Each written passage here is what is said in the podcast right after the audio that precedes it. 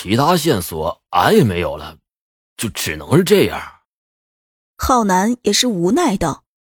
说话的过程中，他的眼神一直瞥向身边的这些美女，每一个都看了几眼。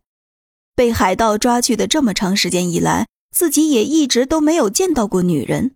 虽然经常受到海盗的欺凌，但自己的性取向还是正常的。一下子出现这么多美女，换成是哪个男人也会情不自禁的瞄几眼，更何况全都是极品美女啊！萧然没有理会他。而是继续和自己的女人们上船寻找物资。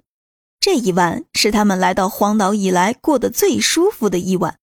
从船上找到了一点朗姆酒，坐在海边，一边吃烤肉，一边喝酒，和身边的女人们谈笑风生。这未尝不活成了所有男人想要的模样。哦，对了，俺这里还有一个能找到科学家的东西，亲手给俺的。借着酒劲儿。满脸通红的浩南掏了掏自己的衣服兜，说道：“什么手信啊？为什么现在才和我们说呀？”苏妍儿不满的说道：“俺这不是看你们的氛围实在是太好了吗？俺已经好久没有这么愉快的感觉了，感觉和你们搁一块儿就是俺的家人一样。在这座岛上，唯一能够当成家人的，也就是他们彼此了。”这时候他还不把自己最重要的东西拿出来，以后还怎么能解释得通啊？说着，浩南从兜里拿出来了一个精致的小盒子，打开那个盒子，里面装着一个小瓶的血清，上面写着“紧急药品”字样。小瓶的旁边放着一个很粗的钥匙。这钥匙是干什么的？